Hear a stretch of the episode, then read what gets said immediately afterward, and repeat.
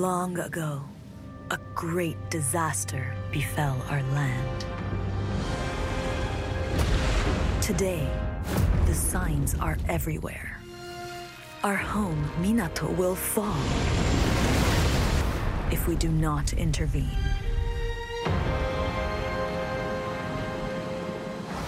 Wild Hearts er en helt ny IP fra den japanske udvikler Omega Force, der særligt er kendt for den populære Dynasty Warriors spilserie. Wild Hearts er udgivet af Electronic Arts og beskrevet som et action-rollespil inspireret af Monster Hunter spilserien. Du spiller som den navnløse jæger, der påtager sig opgaven om at jage og nedlægge de mægtige monstre, kendt som Kimono. Udviklerne hos Omega Force har beskrevet monstrene som en fusion af natur og dyr. Og til at hjælpe med at nedlægge disse væsener, har du Karakuri-teknologien, der gør, at du med et fingerknips kan bygge redskaber og våben. Monster Hunter-inspirationen er let at se. Men kan Wild Hearts stå på egne ben? Og er det et fundament til en helt ny spilfranchise hos EA? Det og meget mere skal vi finde ud af nu. Hej alle sammen, og velkommen til den her anmeldelse af Wild Hearts. Jeg må godt nok sige, at jeg har glædet mig ekstremt meget til i aften, hvor vi sidder og optager den. Øh, ikke bare fordi vi skal sidde og snakke omkring det her spil, men fordi I kære lyttere skal møde to helt nye mennesker i jeres øregange, hvis I lytter til vores podcast. Og hallo, det gør I selvfølgelig. Hvad hedder det? Øh, ja, den første, vi skal byde velkommen til, det er, øh, det er en, som øh, man måske lige hurtigt kunne lytte til, øh, meget, meget kort, øh, for, øh, for, for halvanden uge siden.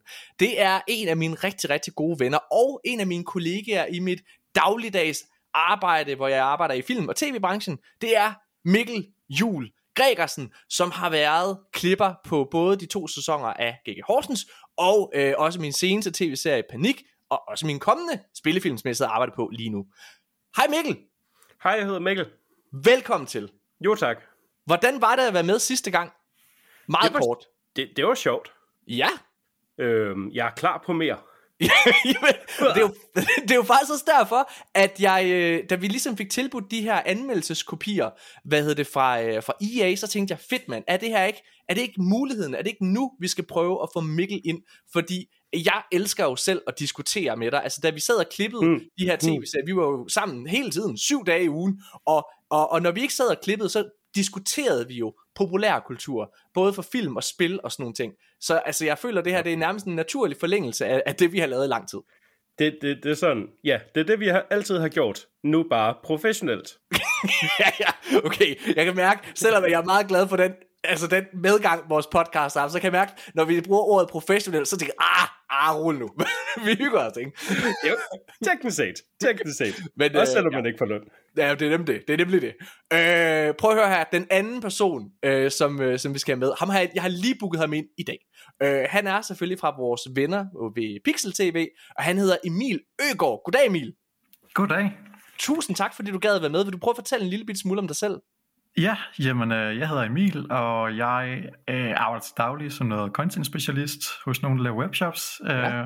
Og så i min fritid er jeg spilleranmelder hos Pixel TV, og jeg har været det siden 2020. Hold da kæft. Og hvad, hvad, hvad er sådan det bedste spil, du har anmeldt, hvad hedder det, hos uh, Pixel TV? Eller hvad var den, eller lad os sige, hvad var det første spil, du anmeldte? Det er måske bedre. Det første spil, det var et eller andet øh, obskurt puzzlespil, tror jeg. Øh, det, jeg kan ikke engang huske det, det er et eller andet Harvey og Edna, eller et eller andet i den stil. Okay, jeg aner ikke, hvad det er. hvad hedder det? øhm, ja. Og øh, hvad, hvad er så det bedste spil, du har, du har haft fornøjelsen af at anmelde igennem Pixel TV? Øh, jamen for nylig gav jeg faktisk 6 ud af 6 stjerner til en, et spil, der hed uh, A Space for the Unbound, som sådan et, uh, ja, et indonesisk indie-spil, hvor man, uh, sådan et slice of life-spil, hvor man um, følger sådan en high school-dreng, um, og så er det bare sindssygt flot, og har en fantastisk historie. Og Hvad, hvad, Øhm. hvad har du af sådan en præference? Altså, hvad, når, hvad er de spil, du bedst selv kan lide at spille? Uh, altså mit klare sådan favoritter er God of War og Kingdom Hearts. Okay, ja. Kingdom det er Hearts, sådan- det er alligevel Kingdom vildt at sige, Hearts? fordi Kingdom Hearts er jo, ja, jeg så jeg tænkte det samme Mikkel, hvad fanden foregår der? Kingdom Hearts, Kingdom Hearts er, har jo den mest convoluted historie Ja, i hele ja. spilhistorien. Jamen, jeg synes bare, altså etteren har jeg brugt vanvittigt meget tid på, øh, og det er også, altså det er mere nostalgi, end det egentlig er et godt spil, altså. Men øh, jeg om musikken og karaktererne, fordi historien er jo øh, lys godt, øh, og det mørke, the darkness, det, det skal bare væk. Så det er jo sådan lidt, ja. Det er spændende. Tror du Star Wars bliver en del af det snart? Øh, jamen altså nogle af de her, hvad skal man sige, øh, fjender, der, der er jo en fjende, der har et, et, et lyssvær lignende våben. Nå. Øh, i, hvis man, jeg tror det er i toeren, 2,5 version, der er der en secret boss, der har sådan en lysvær, som så er, er en, man møder igen i træerne. Øhm, okay. Og der, men, men da træerne kom, der var de ikke købt af, altså der var Star Wars ikke købt af Disney, var de? Nej, Nej. Og jeg tror også, de går lidt væk fra det her Disney-univers, og måske satser lidt mere på, øh, jeg ved ikke om det er Final Fantasy, om det er Midgar og sådan nogle ting, men, men lidt mere sådan den, den genre. Okay. Ja, lidt, lidt mere sådan Square Enix properties, eller ja, Disney properties i hvert fald. Og hvad, hvad med, hvad med det, dig, det Mikkel? Sådan, det har i hvert fald været... Nej, Hvad? jeg vil ikke, jeg vil ikke, ikke snakke, Vi skal ikke snakke oven i munden på hinanden, det er jo mega dårlig radio. Nej, det er fint, vi klipper det bare ud. Nej, det gør vi ikke. Vi klipper ingenting ud her. Hvad vil du sige, Mikkel? Jeg vil bare sige, at, at det virker i hvert fald sådan i deres sådan promotion-materiale, som for, øh, jeg skulle til at kalde det Wild Hearts, Kingdom Hearts, er, at øh, de er gået mere Square, Square Enix-vejen. Ja, og det er, jo, det er jo forfærdeligt for alle. Nå, øh, Mikkel, hvad, øh, jeg vil prøve at stille dig samme, samme spørgsmål. Hvad for nogle spil kan du godt lide at spille til daglig? Og jeg, altså jeg, det her det er også selvfølgelig, de her spørgsmål er selvfølgelig relevant for øh, den anmeldelse, vi laver. For det er jo for ligesom at give lytteren en fornemmelse af, hvem I er som mennesker, og øh, hvad kan man sige, hvor meget vægt de skal ligge i jeres meninger omkring yeah. lige præcis det her spil. Ja, ja, fordi de, de spil, som jeg godt kan lide at spille i, i min hverdag, det er, øh, det er sådan hvad, hvad kan man sige, sådan heavy story-drevne spil, men det er også sådan noget som Rocket League og RimWorld, sådan strategi eller noget ah, mindless øh, øh, fodboldbil, racerbil. Ja. Og hvad er, hvad hedder det, og hvad er, øh, hvad er, hvad er det bedste spil, du nogensinde har spillet? Tør man spille, spørge om det? Kan du svare på det, Mikkel? Er du i stand til det? Det, det, det, det skifter med humøret. Okay, men hvad er dit humør i dag? hvad er dit humør Lige i dag, der har jeg spillet en helvedes masse Wild Hearts. Ja. jeg er rigtig, rigtig, rigtig klar til at spille noget, der er utroligt langt væk fra Wild Hearts. okay, så prøv at, lad os hoppe direkte over i øh, altså diskussionen omkring Wild Hearts. Okay, så lad os starte med at tale omkring vores øh, forventninger til det her spil. Jeg, øh, jeg kan jo starte for mig selv. Øh, altså, vi, vi var jo så heldige igennem vores øh, podcast at blive kontaktet af EA, og øh, ikke bare få tilbudt en anmeldelseskopi, men vi blev faktisk også tilbudt at, øh, hvad hedder det, at se sådan et, et, et hemmeligt event. Jeg ved ikke, om du var med til det, Emil, men Nej. hvad hedder det? Nej, men der var, de, de havde udvalgt nogle, øh, noget, noget presse, sådan, øh, hvad hedder det, rundt omkring i verden, og af obskure årsager, så, så blev vi spurgt om, hvad hedder det, om vi havde lyst til at være med. Og det var et virkelig fedt event, synes jeg, fordi at det var, øh, det var sådan, hvad kan man sige, det var en præsentation af, hvad Wild Hearts var, og lige så snart eventet var færdigt, så kunne man gå i gang med at spille det selv. Så det var en præsentation af, hvad altså game mechanics og alle de her elementer var, hvad øh, inspirationen bag spillet var, og, øh, og så kunne man faktisk sidde og stille spørgsmålstegn, hvad hedder det, eller måske ikke spørgsmålstegn, man kunne stille spørgsmål til øh, udviklerne. Øh, ja, der var sådan en Q&A. Ja, præcis. Mikkel han deltog sammen med mig. Og hvad, hed, øh, hvad hedder det? Og det, altså, det synes jeg var vildt fedt. Og noget, jeg synes, der skinnede rigtig meget igennem, Mikkel. Vi har bevidst ikke talt med hinanden omkring det her spil, fordi vi vil gemme det til, mens vi optager. Hvilket er så svært, når man er mad over et eller andet. Okay. så man bruger for at sig. Men man er nødt til at gemme det brok til podcasten. Øhm, så man kan sige, da jeg sad og, øh, da jeg sad og, hvad hedder det, og, og, og, så det her event, eller hvad man kan sige, der, noget jeg synes, der skinnede virkelig meget igennem deres præsentation, det, det var passionen bag ja. udviklerne.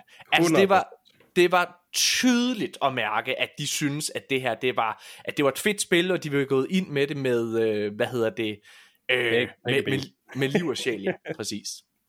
Ja, ja, altså det, øh, der, der er to, hvad kan man sige, ligesom sådan game directors på spillet, og det var tydeligt, at de var altså komplet enige om, hvad, hvad det var, de havde gang i.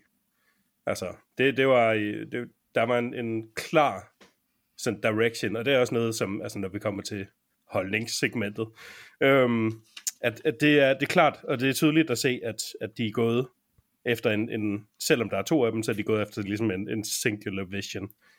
Fuldstændig. Og, øh, og altså, jeg må indrømme, at på trods af, at jeg synes, præsentationen var god, og på trods af, at jeg, øh, hvad hedder det, altså faktisk blev mere interesseret inden den her præsentation, så var min interesse for Wild Hearts, helt ærligt, den var lige nul. jeg var overhovedet ikke, altså jeg var fuldstændig ligeglad med det spil. Øhm, Ja, hvad, ja. hvad, hvad var din, havde du, altså da du blev spurgt, Mikkel, om du havde lyst til at anmelde det her spil, hvad tænkte du så? Øhm, ja, jeg tænkte, øh, det var da sødt af ham, og, øh, at spørge, om jeg har lyst til at lave noget sammen med ham. Ja. Øh, men det var sådan det. For jeg, ja. har, jeg har ingen interesse i, i Monster Hunter, jeg har Nej. ingen interesse i de her Hunter Action Games, som de kalder dem. Mm-hmm. De, har, øh, de har altid været sådan en, det er da, det er da godt for jer. Ja. Jeg så, det... Det som, jeg så det som en, en oplagt mulighed for at blive en del af den samtale. Fordi jeg, jeg prøv at høre, det er sådan, når der kommer for mange øh, udgivelser af et konkret spil, så, så er det ligesom om, jeg føler, bussen er kørt væk fra mig. Jeg, det er for sent at hoppe på. Og sådan har jeg da haft det lidt med Monster Hunter. Øh, for jeg hoppede ikke på dengang, at Monster Hunter World udkom, og, og selvom at Monster Hunter Rise lige er udkommet på Game Pass, så har jeg ikke, jeg har ikke jeg har ikke tjekket ud, fordi jeg har hørt fra mange, jamen altså prøv at, hvis du ikke, hvis du ikke forstår, hvad det går ud på, så er det for svært det her, det tænkte jeg fedt, det her det, det er en oplagt mulighed for at forstå, what the fuss is about. Og det vil jeg sige, det tror jeg godt, jeg forstår nu. Men, mm. Emil, hvad havde du af forventninger til det her spil? Um, altså jeg var sådan lidt, uh, jeg synes det så interessant ud, men jeg havde, havde måske ikke de store forventninger, fordi jeg synes, jamen, det er jo bare altså Monster Hunter om igen. Ja. Uh, men nu har jeg så spillet uh, Monster Hunter Rise, da det udkom på Game Pass, spillet det lidt op til, så jeg var sådan lidt inde i, hvad det egentlig går ud på. For førhen har jeg kun spillet uh, Monster Hunter Stories, som er et uh, turbaseret spil, uh, men inde i samme univers, så det her med at spille et action RPG, ja. uh, som Monster Hunter Rise, gjorde mig sådan lidt, nå, lad os se, hvad det kan. Ja. Okay, fordi lad, lad os prøve at komme ud i dag. Så jeg, jeg, jeg, kunne nærmest ikke, jeg kunne nærmest ikke tage mig sammen til at sidde og spille det her. Jeg, vi, vi har skulle, hvad hedder det, gennemføre Hogwarts Legacy også. Øh, hvad hedder på trods af, at, altså, at vi faktisk først anmelder det. Vi øh, anmelder sammen med Game Reactor øh, Danmark, vores gode ven øh, Magnus Skov Andersen derindefra, og vi anmelder det først på tirsdag, tror jeg det er, i, øh, når vi sidder og optager her. Øh, så egentlig så burde det her være først på min liste over ting, jeg ligesom skulle gå i gang med, men det kunne jeg ikke helt tage mig sammen til. Men, da jeg så havde gennemført Hogwarts Legacy, her i søndags eller lørdags eller et eller andet, så kastede jeg mig selvfølgelig direkte over det her. Og øh, vi skal ikke komme for meget ind i Hogwarts Legacy, men jeg har mange problemer med det spil. Jeg synes ikke, det er et dårligt spil, men jeg synes bestemt heller ikke, det er det mesterværk, som nogen prøver at gøre det til. Jeg er sikker på, at hvis man er Harry Potter fan, så vil man, øh, så vil man elske alle mulige ting, men nå, nok om det, det, det er jeg sikker på, at vi kan snakke om øh, ved vores anmeldelse med Hogwarts Legacy, fordi Magnus Grof Andersen, hans yndlingsfilm, det er Harry Potter 3, Fangen fra Azkaban. Så jeg mm. tænker, der er noget, der er en kæmpe passion omkring universet fra hans side af, som måske ikke er så meget Han må helt sikkert have masser af holdninger. Det tænker jeg. øh, men noget af det, jeg ikke kunne lide ved Hogwarts Legacy, og noget af det, jeg synes, der var frustrerende ved det spil, det var, at du havde en fire timers tutorial nærmest. Altså, hvor den sidder og sætter dig ind i universet. Det er meget langsomt. Og jeg kan huske, da man så tændte for Wild Hearts, så var det bare med det samme, blev du kastet ud i gameplay. Med det samme ud i gameplay. Og det var for mig virkelig forfriskende. Helt vildt. Så da det var, at det ligesom startede, så spillet begyndte faktisk ret hurtigt at vinde mig over, fordi det var så gameplay-orienteret, og en af vores gode venner her i podcasten, det er YouTuber Jørgen Bjørn, og han har jo ødelagt mig. Det ved jeg, vi snakket om mange gange. Han har ødelagt mig, fordi han har vist mig, hvor dårlig Ubisoft-spil er, og spil af den type, og, og vist ja. mig, at den eneste sandhed, det er Soulborn-serien og Elden Ring, hvad hedder det, som er ren gameplay, ikke sandt? Øhm, right, right. Og der må jeg bare sige, derfor så begyndte det her spil faktisk at tale til mig rimelig hurtigt, fordi det var så orienteret på gameplay, historien er meget sekundær, det er meget atmosfære, det er meget stemning, og det er gameplay. Men det, det er sjovt, altså det er, øh, det er basically, du, øh, EA har der præcis, hvor, hvor de vil have dig. øhm, jeg læste, øh, læste en artikel omkring, altså et, en, et interview med øh, instruktørerne her, og, øh, og der snakker de specifikt omkring det her med tutorials, altså Ja. at øh, EA said no til uh, tutorials. We don't Ja. want to teach them fully. They want to learn through experience, altså spillerne. They want to be more in control of their own learning. And we teach them by letting them explore and learn on their own.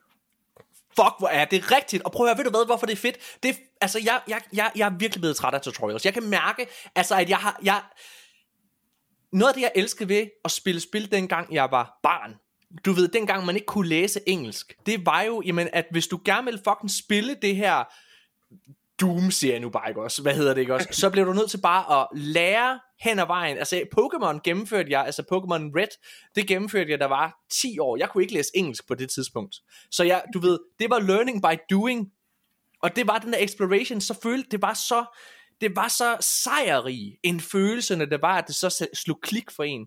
Og den oplevelse har jeg faktisk haft rigtig meget hen øh, i vejen, øh, hen, altså hen ad vejen med det her spil også, fordi selv du ved i tutorial-delen, for selvfølgelig er der, spillet vil gerne lære dig, hvordan du bruger de forskellige mekanikker, og du har det her, øh, hvad hedder det, hvad fuck hedder det, det der øh, byggeteknik-show der, som jeg Ja, sagde før. goodie.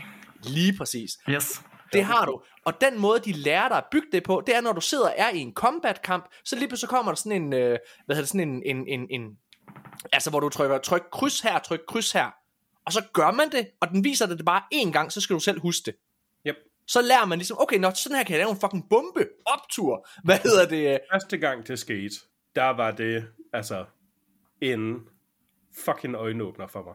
ja, Øhm, jeg, jeg kan huske i det her presseevent, at de havde talt om, at nogen øh, categories, gadgets, whatever, øhm, dem, dem kan man bare fra starten af. Og andre vil man ligesom få idéer undervejs i kampene om første gang det skete. Altså det var, øh, jeg, jeg, jeg tror ikke jeg har connected med en, med en hovedperson, Nej. med, med, min, med min karakter i et spil, lige så meget som det, det, det punkt, jeg følte, jeg lærte det, altså på samme tidspunkt som ham. ja, Og den der sådan øh, direkte, øh, tætte forbindelse, har, altså, det var, øh, det, var, det var en ekstremt fed oplevelse. ja. Hva, Emil, hvad, hvad, hvad, var din, øh, hvad, hvad var din oplevelse, da du startede spillet så? Altså, ja, Ja. øh, altså, det- lyder jo til, at du spiller, med al respekt, nogle mere øh, anonyme titler, Ja. Øh, end, end, end jeg måske normalt gør. Øhm, så det kan være, at, at, at du har været mere forberedt til det her. Øhm, Øh, ja. Altså jeg er sådan lidt måske en, en anden boldgade end I er. Ja. Øh, jeg vil måske gerne have haft, at... Øh, altså, jeg, jeg synes også, det med, med tutorials er så lidt en balance med, at man skal også lære det. Øh, altså spil skal også tvinge en til at lære det, som ligesom kan bruge det. Men øh, omvendt så vil jeg også gerne have, at man bare kan alle tingene fra starten af. Øhm, der er for eksempel et, et sådan indie-spil, der hedder Tunic, øh, Oh yes. En af de Hvor- bedste spil, der udkom sidste år. Ja, lige præcis. Hvor man ligesom får, øh, altså man får den her, eller skal finde alle de her dele til den her game manual. Øh, for, og altså i princippet kan man jo alle tingene til at starte med, men det giver først mening, når man først har fundet de her ting.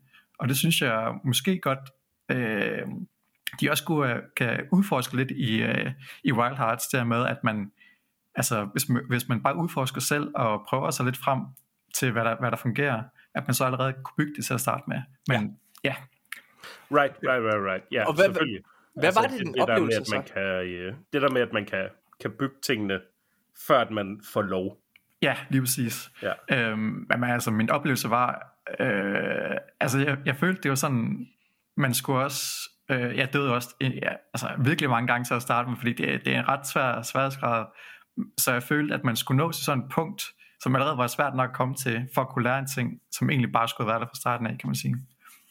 Jeg synes, at det var, jeg synes, det var mega fedt, fordi det, for mig i hvert fald, så det det gjorde, det var, at jeg nåede at blive dus med diverse våben, og diverse, altså, du ved, sådan til at starte med, så det du kan med det der øh, teknologi, altså hvor du bygger det, og jeg var totalt imod det til at starte med, jeg havde det, du ved, altså inden jeg har brugt det, jeg havde det, jeg var imod det, jeg, jeg sad og følte, at jeg sad og følte, at jeg spillede Fortnite, og jeg havde bestemt mig for, jeg gider ikke at bruge det, synes det er dumt, hvad hedder det, øhm, men langsomt, så begyndte jeg ligesom at forstå meningen med galskaben, og det blev nærmest, altså med tiden, så bliver det meget intuitivt. Du ved, ah okay, jeg skal lige trykke, øh, jeg sidder og spiller på, på Xbox, og har spillet det, hvad hedder det, så jeg trykker, øh, hvad hedder det, øh, BXB, så har jeg en, øh, så har jeg sådan en bombe, ikke? Øh, og det synes jeg bare, på en eller anden måde, den, Ja, jeg, jeg kunne virkelig godt lide det. Jeg synes, jeg synes, det føles totalt organisk på en eller anden måde. Og det føles også, at man progressede. Og du ved, det var langsomt, at jeg ligesom blev tunet til, ah okay, og så opgraderer jeg mit skill tree, og jeg kan se her, hvis jeg går ud og skaffer det der for det dyr, så kan jeg få den her upgrade, og den vil jeg rigtig gerne have, eller jeg kan få det her gearsæt, det vil jeg også rigtig gerne have, for det gør mig stærkere på det her område. Så det, for mig så føltes det vildt organisk, og jeg ved ikke om det er fordi, at jeg er blevet slagtet så mange gange i Elden Ring, at det har trænet mig til, forberedt mig til det her punkt i livet. Det føles i hvert fald sådan, fordi det her spil, Wild Hearts, det er jo boss, uh, boss fight the game på ja. mange måder. Det er bosskamp på bosskamp, og jeg Ja, nej, ved du må jeg ikke kaste bolden over til dig, øh, Mikkel, fordi da jeg sagde, ligesom da jeg havde sagt mine, mine reaktioner og mine oplevelser, så, øh, så, så, så svarede du faktisk aldrig på, hvad, hvad du egentlig selv havde tænkt omkring, hvad dine oplevelser, da du startede spillet, var. Øhm, ja, jeg følte, jeg følte, det var flydende. Altså, jeg, jeg, øh, jeg tror, jeg følte, jeg lærte nok ja. til at holde den kørende. Mm. Øhm, og det var først, da jeg begyndte at, at selv investere tid i uh, og, og materialer i sådan de andre våben, man kan få ja. i spillet. Altså begyndte jeg sådan at føle mig lidt left behind det, sådan, så laver man et nyt våben, og så og, og, og så sker der ikke noget. Mm. man skal selv opsøge en tutorial, man skal ligesom selv ja. åbne en, mm. en menu og gå ind og sådan, ja. hvordan, hvordan bruger jeg det her våben? Det er jo det er jo det her spil, øh, hvor du hvor du som sagt det er boss boss fight the game, ikke? Øh, og det du gør, det er at du render rundt og finder alle de her kæmpe dyr, øh, som øh, som render rundt ude i naturen. Og nu skal I høre her, hvad for en oplevelse jeg havde.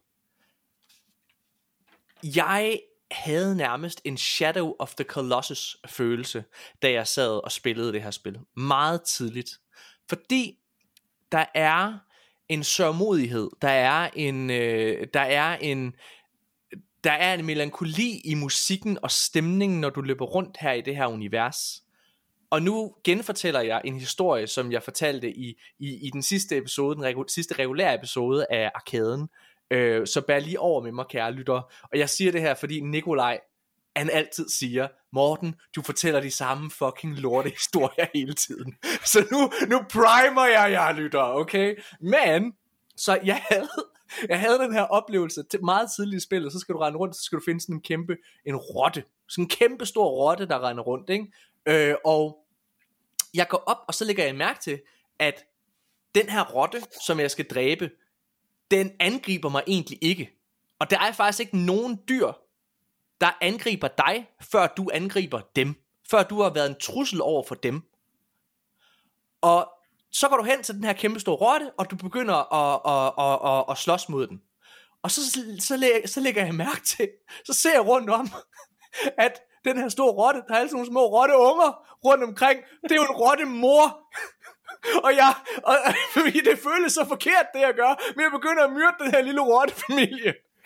Og lige bagefter jeg har gjort det, så udvikler teknologien i spillet sig. Og det er jo altså så metaforisk, at jo mere vi bekæmper naturen, jo mere vi går mod naturen, jamen øh, jo mere udvikler vi os, øh, hvad kan man sige, vores, jo mere udvikler vi os teknologisk og som samfund, men, på, men for hvilken pris? På bekostning af dyrene. På bekostning af naturen på en eller anden måde. Well, og det, some, somebody think of the animals. jamen, jamen, jeg synes, at det ramte mig mega meget. Og jeg det ramte mig mega meget. Og jeg, altså, jeg havde, jeg, jeg, og jeg synes virkelig, det var fedt. Og så må jeg bare sige, at det er så en ting, men kampene føles i starten, vil jeg sige. For jeg har et men. Vi kommer et men i hele den her snak. Men i starten og i den første lange stykke tid, alle kampene føles ekstremt episke.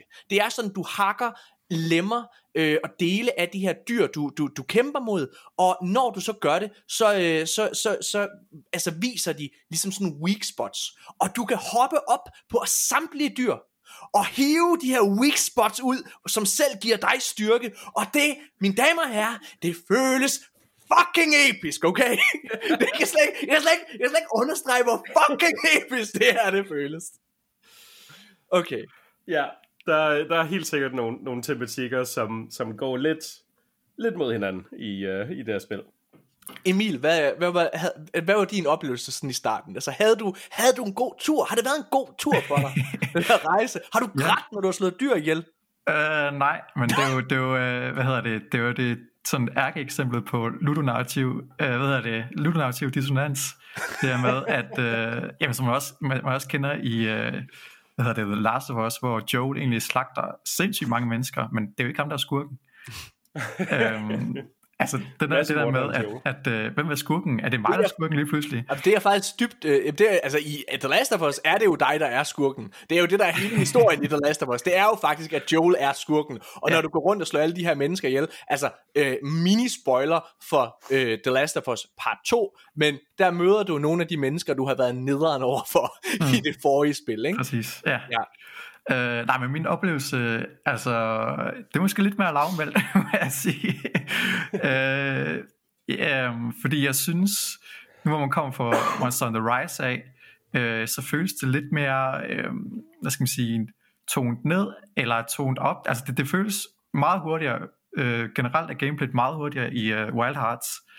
Øh, men det er også meget mere floaty, kan man sige. Det er meget mere sådan øh, angreb i luften, og Øhm, hvad, ja, lidt mere floaty. Uh, hvis vi står ligesom uh, i, ja, nu bruger jeg Kingdom Hearts som eksempel, Kingdom Hearts 2, uh, øh, forskellen fra 1'eren og 2'eren er også, at 2'eren er lidt mere sådan floaty, lidt mere i luften. Uh, og det følte jeg også lidt, at Wild Hearts er i forhold til Monster Hunter Rise for eksempel. Um, men man skal være hurtig, uh, og uh, monstrene er også meget mere hurtige, og angriber også, eller slår også sindssygt hårdt. Der er ikke så mange slag, man skal have, før man er, før man er krasset af. Nej. Hvad med dig, hvad med dig Mikkel? Hvad var din øh, sådan, oplevelse sådan? Med kampen? Jamen sådan generelt sådan i starten af spillet er sådan, altså dit, dit førstehånds indtryk i de første par timer, eller hvad man kan sige, du ved, med, med, med kampelementet præcis, ja. Altså jeg har, jeg har spillet meget få øh, af den her type spil. Øh, og, og, og jeg tror, jeg har måske halvt bevidst prøvet at undgå sådan boss rush type spil. Mm-hmm. Det har ikke været spil, jeg har, jeg har opsøgt selv. Ja. Øhm, så at blive øh, ikke tvunget, men øh, det, hvad, og hvad? tvunget til at spille et spil, det kunne vi godt sige. Lad os ja. sige det. du, du spurgt pænt, om ikke jeg havde lyst til at spille et boss rush. Du vil gerne klippe den næste film, ikke også, Mikkel? Det vil du gerne gøre. oh du vil God. gerne lave det næste med mig, ikke? Oh my god. nu er jeg bange. Ja. Øhm, det, altså, det, var, det var fremmed for mig, så jeg, jeg har intet at sammenligne det med. Nej. Men jeg synes, jeg, jeg tror overall, at jeg var jeg, var, jeg følte mig på intet tidspunkt overwhelmed af det. Nej. Øh, bare at det var en, en ny oplevelse. Altså. Øh. Jamen, jeg var nemlig sådan, jeg, var, jeg blev super hurtigt intrigued, og faktisk, så jeg, hvis jeg må sammenligne en lille smule med Hogwarts Legacy, så for mit vedkommende, så, øh, så Hogwarts Legacy, synes jeg var en drøg oplevelse. Det var sådan, at jeg skulle holde pauser jeg kunne spille en time, måske to af gangen, så fik jeg simpelthen, nu, nu gider jeg ikke det her længere, følelsen. Øhm, Wild Hearts kunne jeg ikke ligge fra mig. Jeg sad, altså, jeg sad og spillede det hele tiden, og du ved, når man havde klaret en boss fight, det var sådan, ej, jeg klarer lige den næste også, ej, jeg, ej, vil du gå lige over og tage en mere. Altså sådan, det, på den måde, så var det bare virkelig vanedannende og tilfredsstillende, når kampene var forbi øh, i starten, fordi jeg har som sagt et men til det her senere. Øh, hvad hedder det? Men sådan føltes det virkelig, virkelig i starten. Kom Mikkel. Ja, ja, ja jeg har også et men. Fordi ja. at, at der, der er lidt, der er noget omkring starten af min oplevelse, som jeg har, jeg har left out. Ja. Øhm, Skal vi gemme den?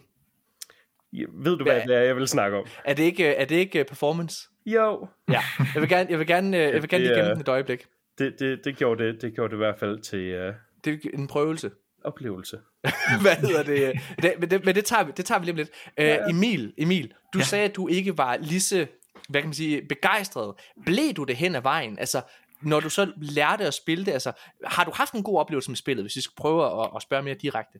Ja, både og. Ja. Øhm, generelt synes jeg, altså at gameplayet er mega fedt, og fordi det er så sømløst, og fordi det er så øh, intuitivt, ja. øh, det her med, at også fordi det går så hurtigt, der er hele tiden noget, man ligesom skal, skal holde styr på, og, og, og øh, lave en reaktion på.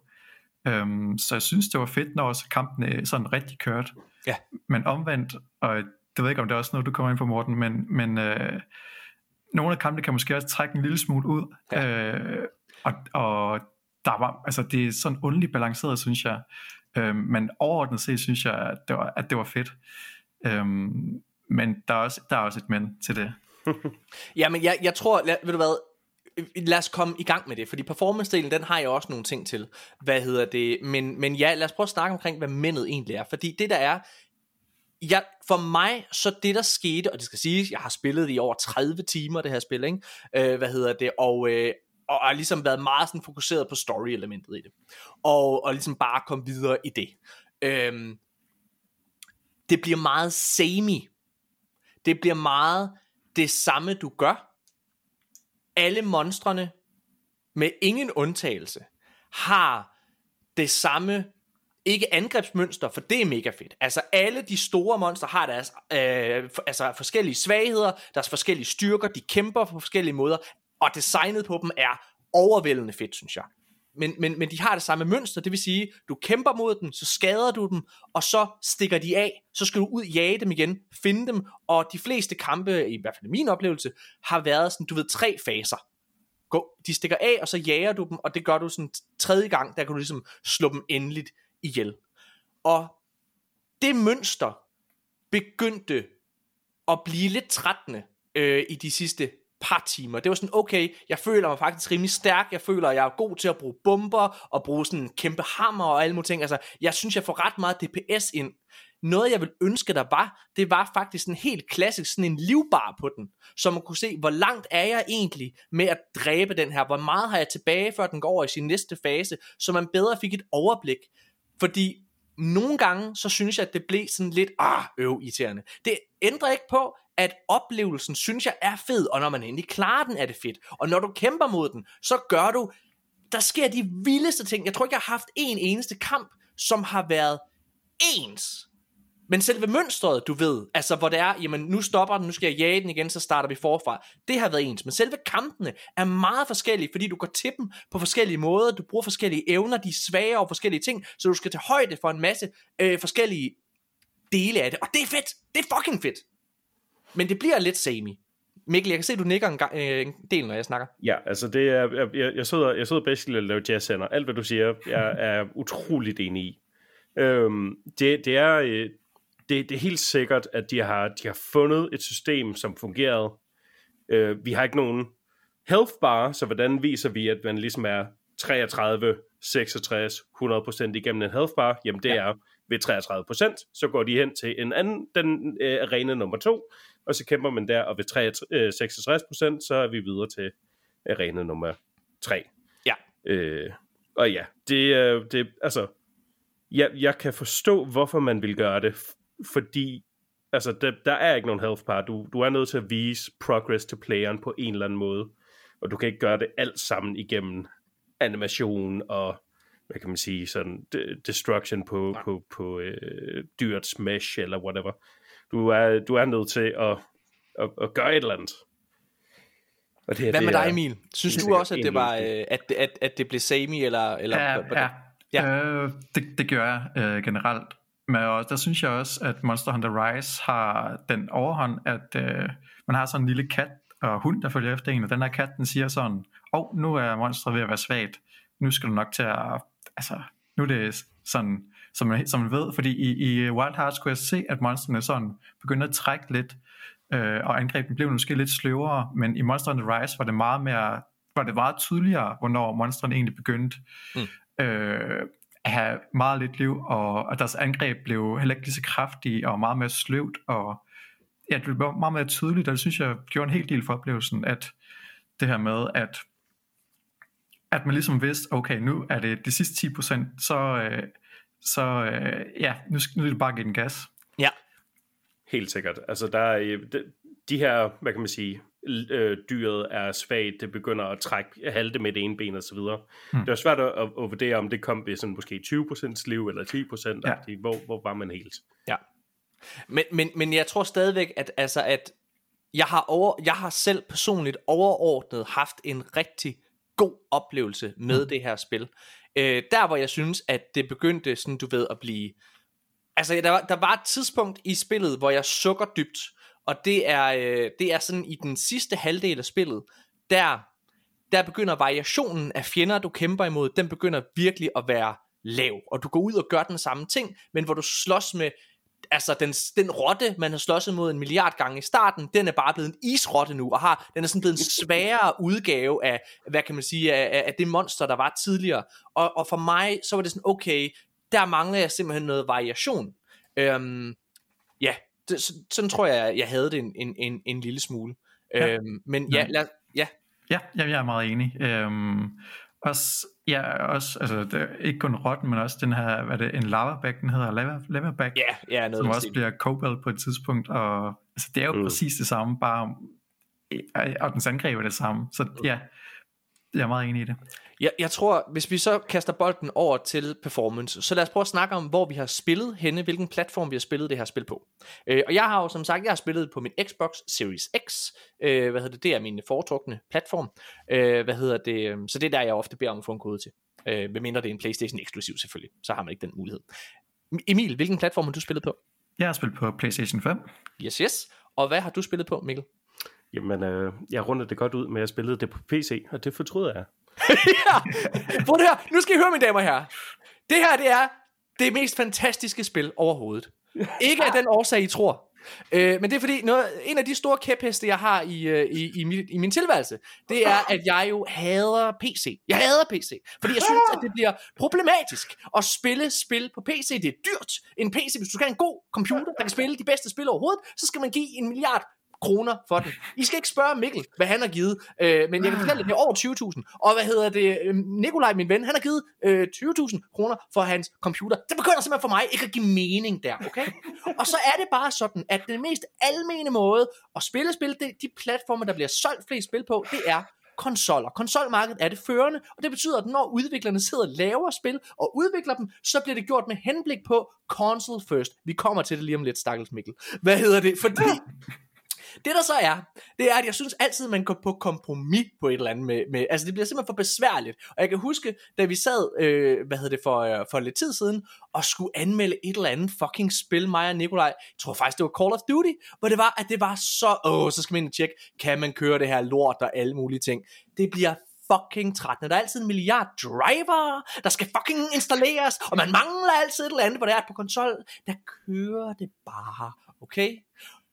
Og jeg har også haft en rigtig god oplevelse på min, øh, på min Xbox Series X med, med det her spil. Det har kørt faktisk rigtig, rigtig fint. Øh, hvis, altså, der er nogle grafiske ting, hvor der har nogle limitations, men overordnet set, så har det her spil faktisk kørt ret godt. Øh, hvad med dig, Emil? Har den også kørt godt på din Playstation? Ja, forholdsvis, forholdsvis, ja, forholdsvis godt, synes jeg. Ja, ja, øhm, ja. Men der er sådan noget med, jeg ved ikke, om du har lagt mærke til skyggerne, det, der, det man kalder for anti-aliasing, hvor de, altså, det kører rundt.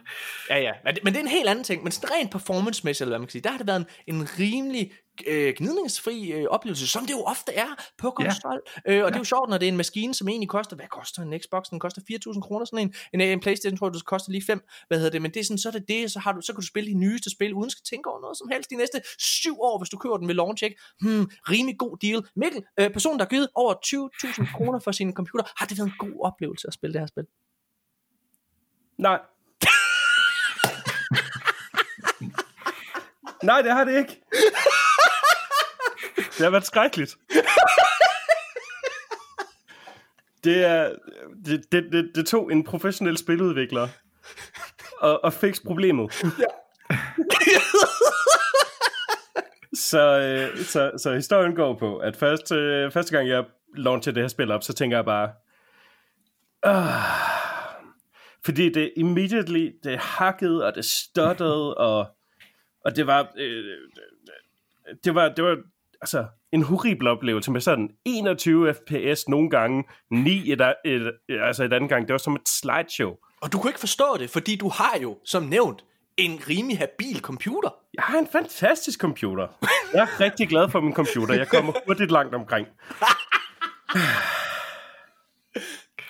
Og det her, det her spil, det gav, altså det, det, er, det kæmpet imod. Det, er, det var altså med slowdowns og, og, og fucking glitches i, med halvgennemsigtige ting, der bare sådan stod og flakkede frem og tilbage, og jeg skal komme efter dig. Jeg synes, jeg synes også på konsol, når man er, kommer til de her isverdener, at sneen, den går godt nok lige i øjnene også. Ja. Ja, men det, er jo- det er jo der art problem. Ja, det er nemlig det. Jamen, det, det, det er nemlig det, der, det er også derfor, jeg adskiller de to ting, for jeg har også nogle, hvad kan man sige, nogle grafiske ting, jeg gerne vil snakke om, men rent performance-mæssigt. Altså, vil du ikke prøve at fortælle, hvad din løsning så endte med at blive? Jo, øhm, amputere halvdelen af computeren af. så, så det vi fandt ud af var problemet, det er, at øh, deres implementering af hyperthreading i det her spil, det er, at den bare bombarderer alle kerner, alle threads, med alt arbejdet. Og det, det kan den overhovedet ikke finde ud af, så derfor sidder den bare og venter og venter og venter. Det er som at have en skuffe med 26 sokker, og du beder 26 mennesker om at sortere dem. Det, altså, det, det går ikke hurtigere, bare fordi du har flere kerner. Så det vi, uh, det vi uh, til dem, der måske har det samme problem derude, prøv at slå hyperthreading fra i jeres BIOS. Er det ikke et dejligt brugervenligt løsning?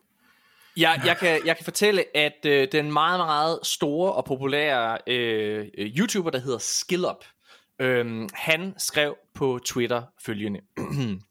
Uh, briefly, I'm playing Wild Hearts at the moment. It's very good. Borderline excellent. It's very Monster Hunter, but it adds plenty of new ideas to the core gameplay loop that make uh, that, make it feel both faster and more arcadey and more strategic at the same time.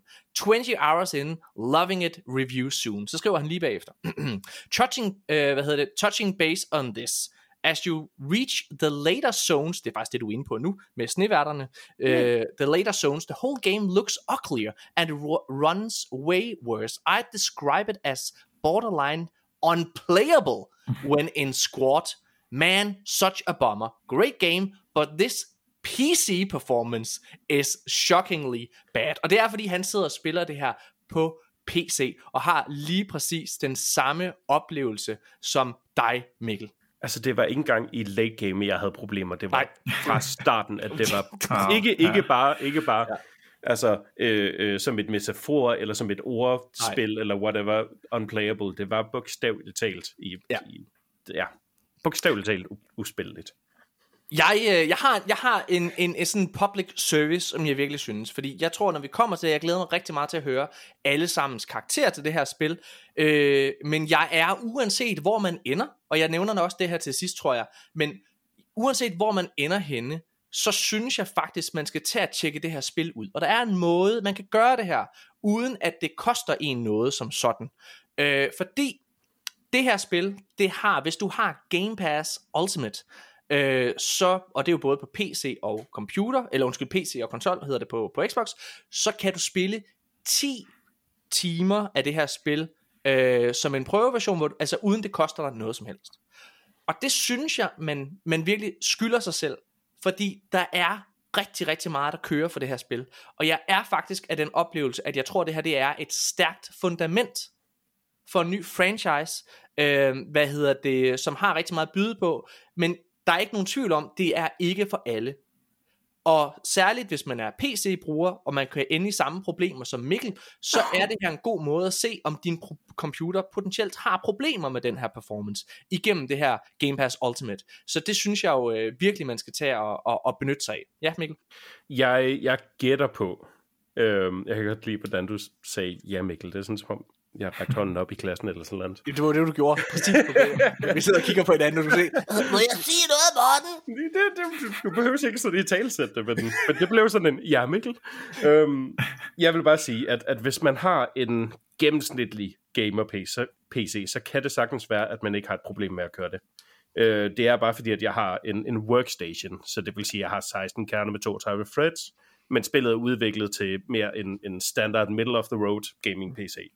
Og jeg tror, at fordi vi har rapporteret halvdelen af min computers performance af, at den så opfører sig mere som normalt. Så det kan være, at man ligesom med, med ham anmelderen, du lige læste op for, øh, har det, har det, kø, altså det kører fint, måske indtil Mm. late game.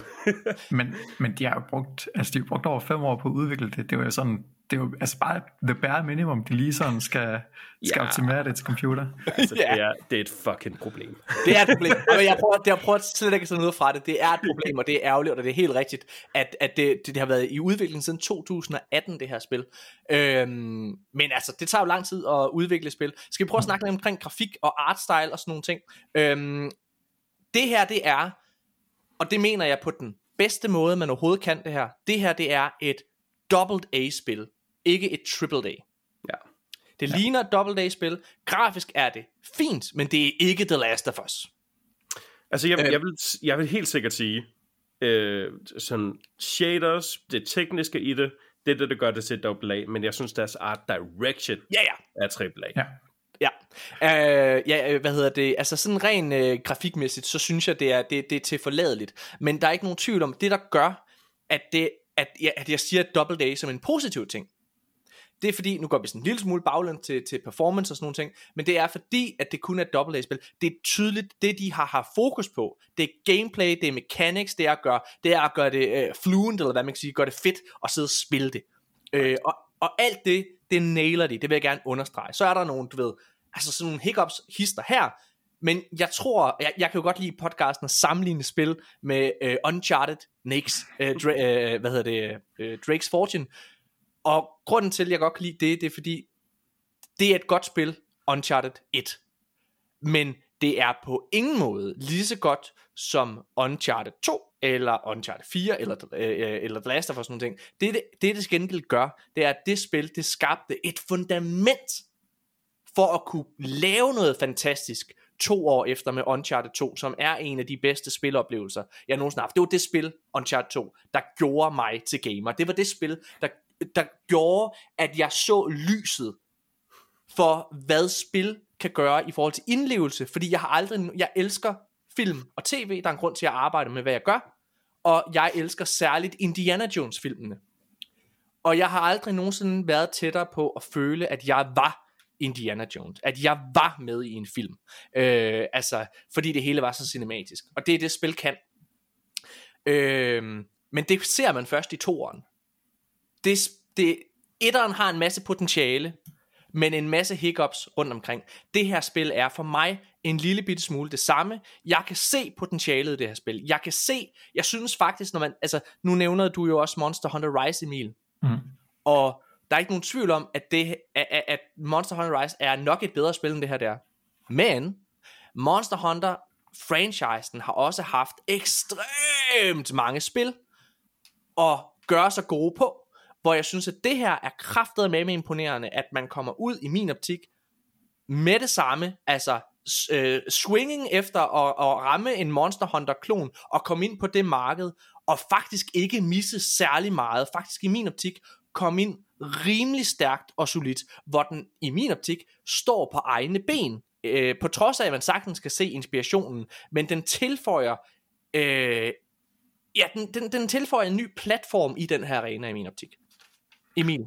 Ja, jeg er meget enig, øhm, at, den, at den tilføjer noget. Øh, altså, den- at der ligesom kommer en konkurrent til Monster Hunter, som ligesom har haft monopol på den her genre i ja, 20 år, det vil, vil eksistere nu her.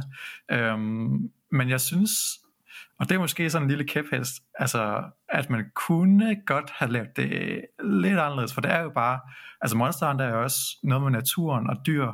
Man kunne måske, altså, man kan godt lide artstyle, men måske lave det cyberpunk øh, artstyle, eller prøv altså udfordre øh, modellen lidt, øh, fordi vi, vi har allerede et spil, hvor øh, dyr og øh, eller st- store dyr, man skal, man skal smadre, og det ser næsten ud som Monster Hunter Rise, og Monster Hunter serien gør generelt. Så hvorfor ikke udfordre med artstyle, kan jeg se en lille smule anderledes ud. Men øh, ellers synes jeg også, altså jeg er meget enig med, med dig, Morten. Det er jeg glad for. Der er jo få ting, jeg elsker at høre mere end, ej Morten, jeg er enig med dig. Hvad hedder det? Prøv at høre, jeg synes, jeg synes, jeg synes det her spil øh, igen har vildt meget potentiale. Og Mikkel, du, du, du touchede lige hurtigt base på det. Du sagde det, nævnte det hurtigt. Art direction i det her spil. Ja. Jeg vil, jeg vil absolut sige, at det er, det, et af spillets sådan, øh, styrker. Det er også et af dets svagheder. Altså, det er, det er super tart, tight arts direction. Øh, men også, altså ligesom Emil siger, altså det, det, det er meget tight. Det er, det er alle sammen et dyr, eller en blanding af nogle dyr, blandet sammen med noget natur. Punktum. Mm-hmm. Der, er, der, der er vidderligt ikke andet i det. Mm, så nej. hvis man kan lide det, så er det godt. det, og, det, og det kan jeg jo godt, altså igen fordi jeg synes, jamen ja, altså, øh, når det, det her, det ser jeg ikke som en spoiler, fordi det sker som det allerførste i spillet, og når noget sker, du ved, inden for de første to minutter, okay. så synes jeg ikke, det er en spoiler. Det er en præmis, og ikke en, altså en, hvad kan man sige, noget hen mod slutningen. Nej, ja. fair. Okay, så den måde, det ligesom starter på, det er ligesom, du er en jæger, og så møder du den her øh, mand med en maske på, som sidder og spiller guitar. Og det er vedkommende her, der ligesom giver dig evnen til at udnytte den her teknologi. Vedkommende her, han er så meget djævlen. Der er, er en, på et tidspunkt senere i spillet, hvor han har et monstermaske på hovedet, ikke? Mm. Altså når du møder ham igen. Øh, altså han er så meget, du laver en deal with the devil for at, hvad hedder det, og, og, og udvinde det her, og så går du ud og dræber alle de her majestætiske væsener. Altså jeg kan, jeg kan simpelthen ikke fortælle dig, hvor godt jeg synes det er, fordi jeg synes, den sidder og giver den her fede oplevelse af øh, godt gameplay øh, i min optik, men samtidig med, at du sidder på samme måde, som man gør i Shadow of the Colossus, og har en dårlig mavefornemmelse bagefter. Det er sådan, altså, det er virkelig, jeg kan slet ikke, jeg kan slet ikke forstå, hvor traumatisk det var, når alle de rotunger ihjel. det, det, det, er virkelig sjovt, det er virkelig sjovt, at du havde det sådan, fordi at, at, at på, på Wikipedia, der står her, monsters and creatures were designed to be threatening and challenging, so that players would not feel guilty about killing them. Det gør jeg. Men, men det er også, og grunden til at gøre det, det er faktisk for at komme over til næste element, det er altså musikken. Musikken, den føles virkelig melankolsk, den føles episk og sådan nogle ting, altså, men den er virkelig, ja, den, den, ja, den er så modig på en eller anden måde. Ja, ja jeg, jeg er enig. Altså, jeg synes musikken generelt i de her 20 spil plejer at være fucking vanvittig. Og jeg synes også, det er virkelig godt, det her spil. Øhm, også den bygger videre på, ligesom hvor man er hen i kampen, om man er tæt på slutningen, eller man er helt i starten, eller sådan i midten. Ja. At der skal noget intensitet og noget, der er sindssygt dynamisk. Ja, ja den, den bare bygger på, bygger på, og det er specielt, yes. hvis, man, hvis man får unleashed øh, monsterne, så de ligesom level up, eller whatever. Ja. Der går, der går, altså, musikken den går full John Williams øh, Star Wars. Øh, ja. ja gigant. Og det, og det er fedt, fordi altså, det er... Øh, altså selve historien i spillet som sådan er meget generisk. Jeg tog til med mig selv i at skippe meget dialog, øh, ja. fordi jeg faktisk synes, at det var kedeligt. Ja. Øh, og øh, det sidste spil, jeg gjorde det i, det var Harry, øh, Hogwarts Legacy, fordi det er, ej, for, jeg kan slet ikke, ej, for er det et virkelig dårlig historie, det spil. Nå, hvad hedder det? fint, fint spil ellers, men ja. Velkommen, uh, velkommen til Arkadens anmeldelse af Wild Heart. nej, nej, nej. Der har jeg glædet mig meget til at diskutere det med Magnus fra, fra Game Reactor, fordi, fordi han virkelig elsker det her. Og igen, jeg hader ikke Hogwarts Legacy, men, men noget af det, der tiltaler mig som spiller, det er historien, det er det narrative. Jeg kan selvfølgelig også godt lide gameplay og sådan nogle ting der, men, men, men, men det er historien. Og det er også derfor, det er meget tydeligt, at det her spil, Wild Hearts, ikke prøver på at fortælle altså noget storslået eller noget som helst. Mm. Hvad hedder det? Um, det gør Hogwarts Legacy. Og derfor, modsat Hogwarts Legacy, så bebrejder jeg ikke Wild Hearts for at fejle på historien. Men jeg synes, der ligger så meget i atmosfæren. Jeg synes, der ligger så meget i stemningen. Jeg har skabt min egen historie ind i hovedet, som I kan høre. Med, hvad hedder det? Med, med, med moralen og alle mulige ting. Øhm, og det synes jeg er fedt. Ja, okay. Hvad, øh, altså er historien, er det noget, der tiltaler jer? Nej, Nej jeg, synes, jeg, jeg synes også bare sådan en framing af det, men altså, når historien bliver fortalt, er det bare, altså, man ser kun de personer, der snakker, de laver ikke rigtig ja. noget, de står bare og ja. fortæller. Ja. Det er super kedeligt at kigge på, og så det er også bare sådan nogle lange, lange monologer, de har om, hvad deres far lavede, da han var fisker, eller et ja. eller andet. Mm, mm. Right. Og, og Mikkel, du, turen, du, øh, man kan også finde sådan noget lore, når man går rundt og, og kigger, og du, øh, du tog en for holdet, og så læste du faktisk noget af det. Ah. Ja. Gik det øh, noget? Nej, jeg, jeg stoppede igen. det er, øh, altså heldigvis er de meget korte. Det, det er tydeligt, at det ikke er, de ikke ligesom har lavet en, en Dark Souls af bare spit en fucking roman i, ja. i, i de her, hvad kan man sige, collectibles, man mm. kan samle op. De giver lige et, et hint hist og et hint pist. Øhm, helt sikkert bruge, bruger sådan det klassiske cop-out, sådan, jo mindre vi fortæller, jo mere øh, finder folk på i deres hjerner. Så Som I kan høre. Vi, vi slipper for at gøre det selv. Ja. Øh. ja, for jeg synes, at det, det, der sker, det er, altså, det er super genialt det hele. Men, jeg synes igen, altså gameplayet og det der, det, det er fedt. Altså igen, vi har snakket meget med Monster Hunter, øh, hvad hedder det, klon-elementet her. Øhm, og vi har berørt det en lille smule, når vi har snakket om det, men Emil, lad os prøve at slå det fast. Kan det her spil konkurrere med, med Monster Hunter? Øh, ja, jeg synes, som du også selv er inde på, Morten, at det, at det er et fundament til at konkurrere med det. Øh, det er et fundament, man skal bygge videre på, fordi der er nogle sindssygt gode idéer, og en, en sindssygt god ja, platform øh, til at kunne bygge videre på det. Så lige nu, synes jeg, de står et stærkt sted i forhold til at, til at være på den, øh, hvad skal man sige, altså jeg, jeg har sådan sammenlignet det lidt med, det er to svær, øh, sværvægter i samme vægtklasse, altså den ene er måske Evander Holyfield, som er Monster Hunter, og den anden er Brian Nielsen. ja, ja, øh, ja og det, øh, kæmpede de faktisk ikke mod hinanden på et tidspunkt, de to, ja, hvor Brian Nielsen fik tæsk, ja. ja. Men der tror jeg faktisk, altså, okay, så det jeg gerne vil tage det med over i her, den her samtale her, det er noget, jeg værdsætter, at EA gør det her. Fordi EA er i min optik ved at ændre profil.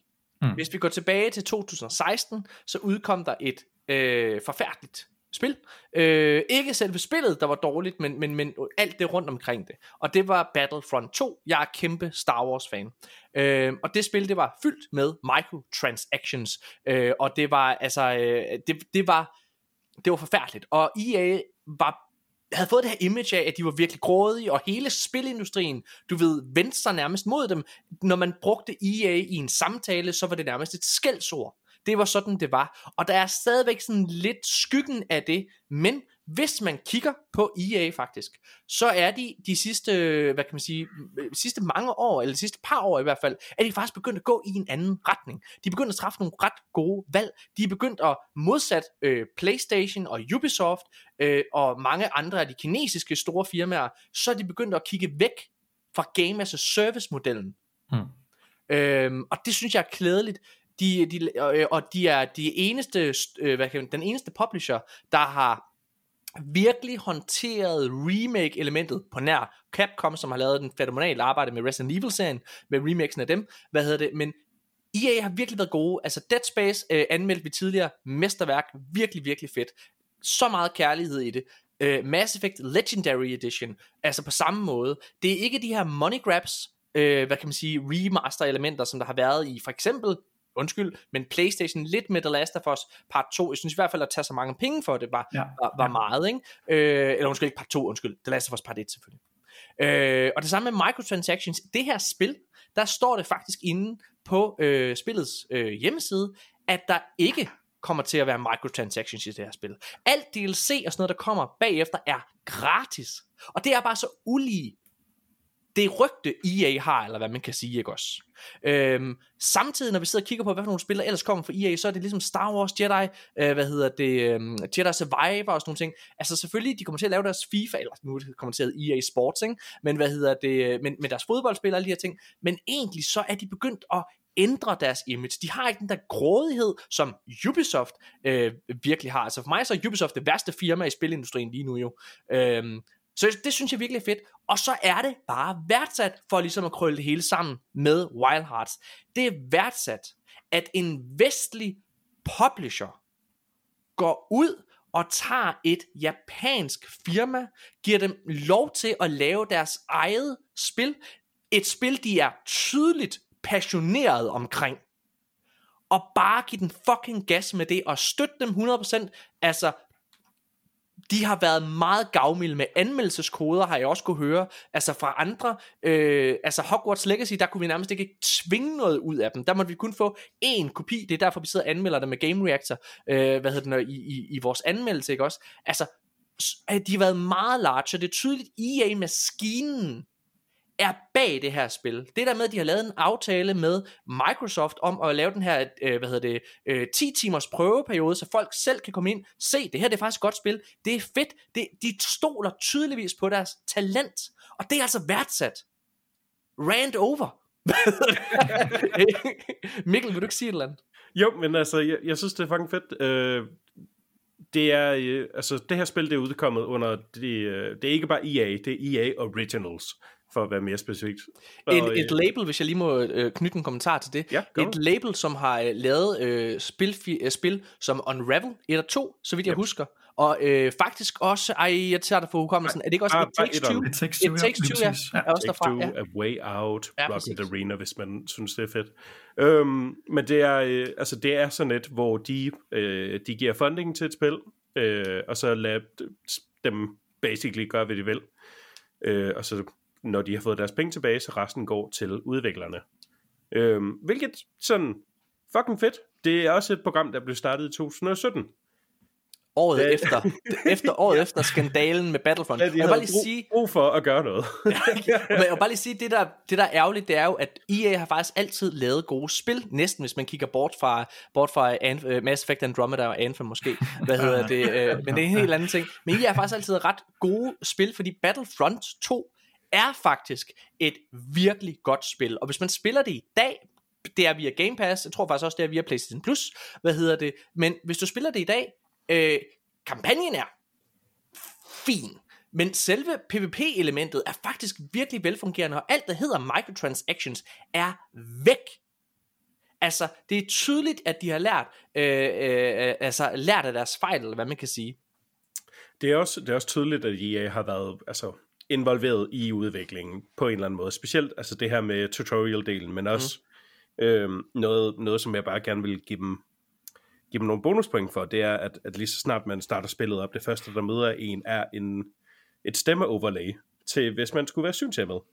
Øhm, Ja, sådan gen, generelt, japanske spil er, er rigtig dårlige til at, at inkludere øh, accessibility øh, settings, men det her spil, det, det første, der sker, det er, at det er slået til. Man skal selv aktivt sige nej tak. Ja. Øhm, og man kan, ud, inden spillet overhovedet øh, går i gang, det er meget normalt, at der ligesom er sådan noget gamma controls og så videre, men her der får man også fuld, fuld adgang til accessibility, og det er bare sådan en, det er fucking, det er fucking nice at se. Ja. Øhm, Emil, hvad, øh, bare for os at høre din smukke stemme. Ja, ja. Jamen, altså jeg har også været meget på den der, den der diskurs med, at EA, åh, de var sgu ved at ødelægge spilindustrien med alt det, det er mikrotransaktioner. Mm. Øhm, og altså, man kan sige til dels, at de, gør det, at de har jo det stadigvæk, øh, hvad skal man sige, den, det lige lasten, at de stadig kører øh, FIFA og de her øh, Ultimate Team, eller hvad det nu hedder, øh, som stadigvæk genererer en kæmpe revenue for dem.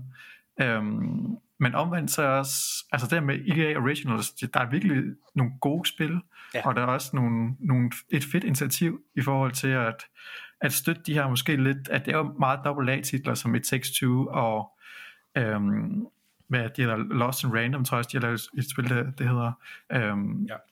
som egentlig, hvis de nu havde en anden publisher, måske ikke vil have samme øh, kreative frihed, fordi pengene ikke har været der. Så jeg synes også, det, det er fedt, at de prøver at investere lidt i, i det, som folk egentlig gerne vil have. Den her, det er, ja, eller Wild Hearts er jo ikke en singleplayer oplevelse. Det kan det godt være, men altså i de her titler, som folk synes er sjove, og ikke bare er Battle Royale, eller noget, der skaber sådan en, en recurring revenue. Øhm, ja, det er en god segue, du lige laver der, Emil, fordi at hvis vi bare lige hurtigt berører øh, multiplayer-elementet. Øh, da jeg startede det her spil, så gik jeg ind med to, øh, hvad hedder det, sådan armen over kors, øh, og tænkte, et, jeg gider ikke bruge det der fucking byggeshow, jeg gider ikke være bygget med bob, I kan tro nej, det gider jeg ikke, og der overgav jeg mig og endte med, at jeg synes, det var rigtig fedt. Det samme så havde jeg også bestemt for, at jeg vil fucking spille det her som en single player. Og så var der alligevel, der var et dyr, som jeg synes var rigtig svært, og tænker, fuck, det er fint nok. Call for assistance, og det man så gør, det er ligesom, så kommer andre spillere ind, som har samme opgave som dig. Øh, nu er jeg jo gammel Destiny-mand. Øh, det er meget ligesom at gå ind i et strike, eller hvad man kan sige i Destiny, hvor det er, at du bare altså, øh, hooker op med to andre, som har samme opgave, samme mission som dig. Det vil sige, I arbejder med henblik på at opnå samme mål. Øh, så der er ikke nogen konkurrence i det på den måde. Og øh, det er det samme i Wild Hearts. Du hooker op med to øh, hvad hedder det, andre spillere, som så hjælper dig, øh, og du hjælper dem teknisk set, med at klare det her monster. Og ved I hvad? det fungerer fucking godt. Hold kæft, hvor er det fedt. Der er virkelig mange suppedaser i Wild Hearts, som andre spillere har reddet mig med. Og ved I, hvad de også har gjort? Når jeg så har siddet og spillet, set dem spille, så lægger jeg mærke til, hvilke våben de bruger, hvilke ting de bygger, og bliver inspireret til at oppe mit eget game, og tænke og opsøge andre måder at gå til en kamp på. Ja. ja. Der er også, øhm, altså jeg synes også, i forhold til Monster on the Rise, som er, ja, det, det, det er virkelig, altså man skal virkelig have en, en, en, øh, en POD eller andet for at kunne slå multiplayer til. Det, det, det er absurd mærkeligt og svært. Ja. Så det her med, at man bare skal trykke på en knap, gå hen til en af de her uh, summon uh, ting, uh, og kalde for hjælp, eller man kan også selv join en, og det er jo bare et tryk på en knap også. Det, ja.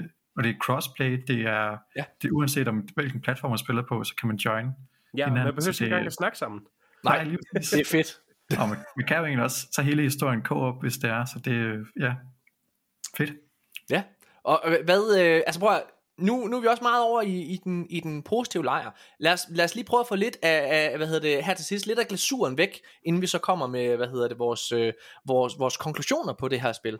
Hvad, øh, Mikkel, hvad er det værste, og hvad er det bedste? Så vi ligesom prøver, ligesom at, prøver at kode det ned for dig. Hvad er det værste ved det her spil for dig? Udover selvfølgelig, at du altså, er tvunget til at spille det med et handicap, fordi du spiller PC. uh, jeg vil sige, jeg vil sige, det, det værste, det er, øh, det er en, et, et konkret dyr, som øh, tog mig øh, timer. Er det ulven? Ja. Okay. oh, glæder mig ikke til den, det er ikke um, det er, altså det, det, det, det er legit et difficulty spike, som jeg, jeg blev så frustreret. Altså det var øh, sådan, gå ind, nu har jeg den, blive smadret med det samme, sidde ja. og tage en smøg og være pest i et kvarter, og så prøve en gang til, og så blive smadret igen med det samme. Um, Selv var... har ikke brug for det, Mikkel. Nej.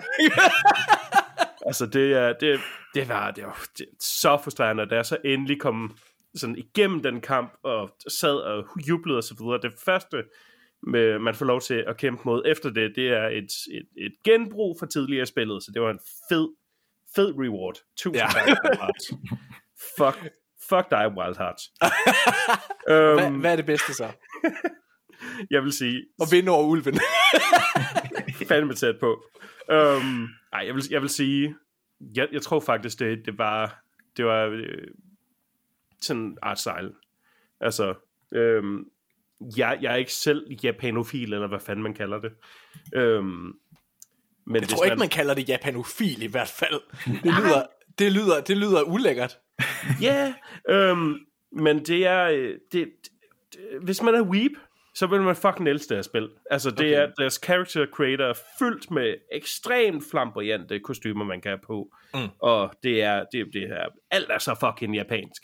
Jeg vil faktisk sige, dem, dem, de mennesker, som har været efter Hogwarts Legacy og J.K. Rowling, de vil elske det her spil, fordi der er øh, mulighed for øh, mange, mange ting, og man møder øh, transkarakterer og alle mulige ting. Altså, det var mm. virkelig, du ved, da man kom fra den ene grøft, fordi jeg kommer lige fra Hogwarts Legacy, til det andet, og, og, og selvom at, prøv at der er jo også transkarakterer og så videre med i det i Hogwarts Legacy, men det er meget tydeligt, at i Hogwarts Legacy, der er det et politisk statement, at det er der. Mm. Øh, og, og, og når man går ind i det spil, så har man hele den der bag, øh, altså, øh, bagkataloget af skandalerne i gåsøjne fra, fra folk i, med, med, med J.K. Rowling. Men hvor det her, i det her spil, så føles det så organisk at det er der. Det føles så normalt i gåsøjne. Nå, jamen selvfølgelig er det det, fordi det er jo den her kultur, og det er, altså det, ja, giver det mening, det jeg siger? Måske. Ja, ja måske. At, at, ja, I guess. er, det, er, det ikke, er, det er, det er det ikke bare fordi, at man tænker sådan, nah, det, det ved jeg ikke noget om, for jeg ved ikke så meget om japansk kultur? Jo. Prøv at, hvad, hvad synes du er det værste øh, ved spillet, Emil, og hvad synes du er det bedste? Øh, det værste er historien, synes jeg. Jeg synes simpelthen, at altså, ja, hvis, hvis, hvis jeg hvis der var en, der havde en pistol for panden af mig, jeg ville simpelthen ikke kunne, kunne gen, gentage, hvad det egentlig... Altså, i, i, jeg kan godt gentage i grovtræk, hvad det handler om, men ja. ned til detaljen, Nej. hvad de snakker om, det, jeg kan simpelthen ikke huske det. øhm, og, ja. at, og altså for mig er det ligesom to ting, der skal i hånd, historien og gameplay, øh, for det bliver, før det bliver løftet helt op. Øhm, så historien kan godt tænke mig, der, der blev, lige blev lidt skarpere, og det ikke blev så langt og kedeligt. Ja. Øhm, men der, hvor jeg synes, det godt, er selve gameplayet og selve de her ja, Fort, Fortnite mechanics, hvad vil jeg sige, det man, man skal bygge, og øh, ja. altså alt det sømløse, og det, det hurtige action, og det, det føles fedt, og så den der tilfredsstillelse, når man endelig efter 20 minutter, eller hvor lang tid ja. det tager, og ja. så endelig have, have nedlagt det her monster, og især når man så, jeg synes det er sjovest at spille sammen med andre, spiller, spille det online, ja. øh, det, det føles bare fedt, det er en fed følelse. Ja, og, og, du, og du svarede på, hvad det værste var, ikke også? Jo, det værste det var historien. Ja, det var historien. Ja, det var undskyld. Ja, fordi hvis jeg prøver, jeg sad, mens du snakkede, så tunede ud, for jeg sad og tænkte, hvad er det, jeg selv synes egentlig er det værste og det bedste? Ja. Øh, og, øh, og jamen, altså, hvis jeg nu sådan skal prøve at, hvad hedder det, kode det? Det gør du vide, at du lytter til din gæster. jamen, det var fordi, jeg stillede et spørgsmål, og jeg vidste, jeg selv fik det lige bagefter. right, right, right. Undskyld. Øh, no. Okay, så jeg, jeg er på, at der er ingen tvivl om, det bedste overhovedet ved det her spil, det er gameplayet. Det er, det er så fokuseret, altså, og det er bare sjovt, det er rewarding, det er det virkelig. Øh, altså, og jeg synes, der er mange gode ting ved det, altså, men, men hvis jeg skal kode ned og sige det allerbedste, så er det gameplayet. Det er det der med, jeg har faktisk ikke kunne lægge det fra mig. Øhm, og det er længe siden, at jeg har haft den følelse. Jeg havde det også ved Dead Space, men der bliver jeg nødt til at lægge det fra mig, fordi jeg var så bange. Hvad er det? Jeg var nødt til at, jeg var nødt til at gemme mig under dynen.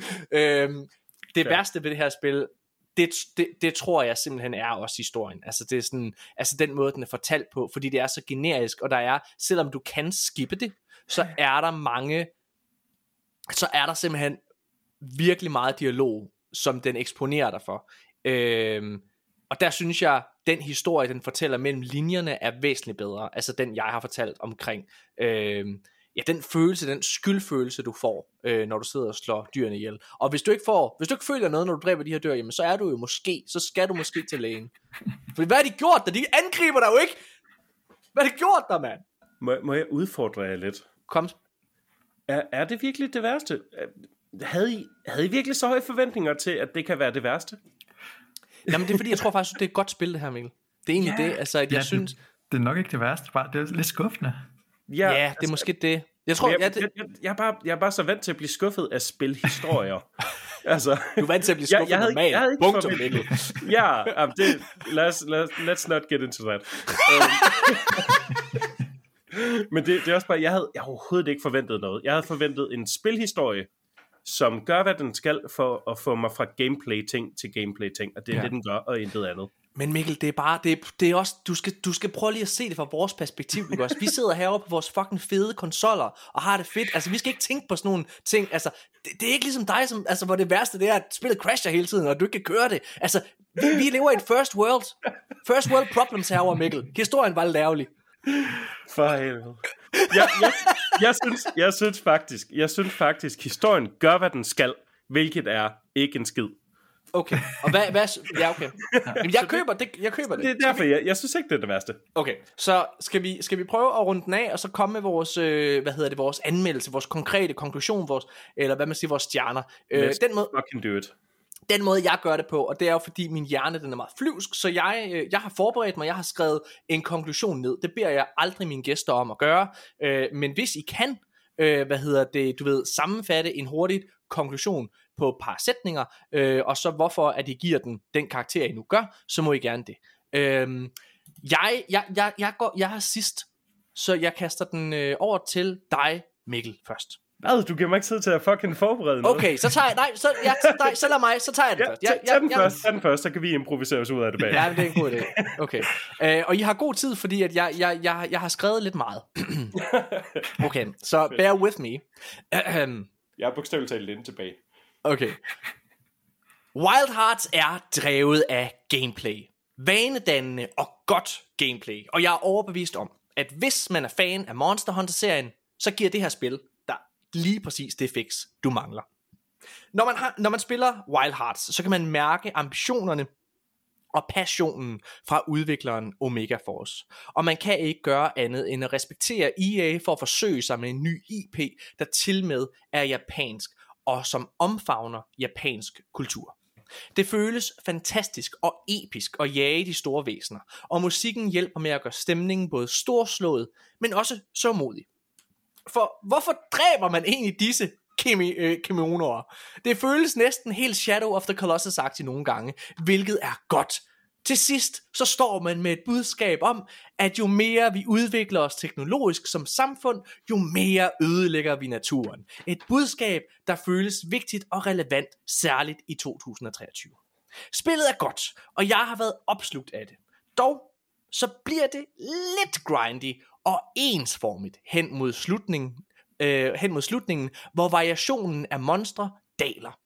Det ændrer dog ikke på, at spillet og rejsen derhen var solid, og på trods af den tydelige inspiration fra Monster Hunter, så kan Wild Hearts sagtens stå på egne ben. 4 ud af 6 stjerner. Bum. Åh, her. Klap salve, klap salve. Stærkt. Øh, Mikkel, nu har du haft masser af tid til at tænke på, hvad, hvad du føler og mener. Og du kaster mig bare direkte ud af det. Ej, nu må du stoppe med! øhm, jeg er langt hen ad vejen enig i rigtig, rigtig, rigtig mange af tingene. Det er et fedt øh, hunting action game, tror jeg, at de kalder genren.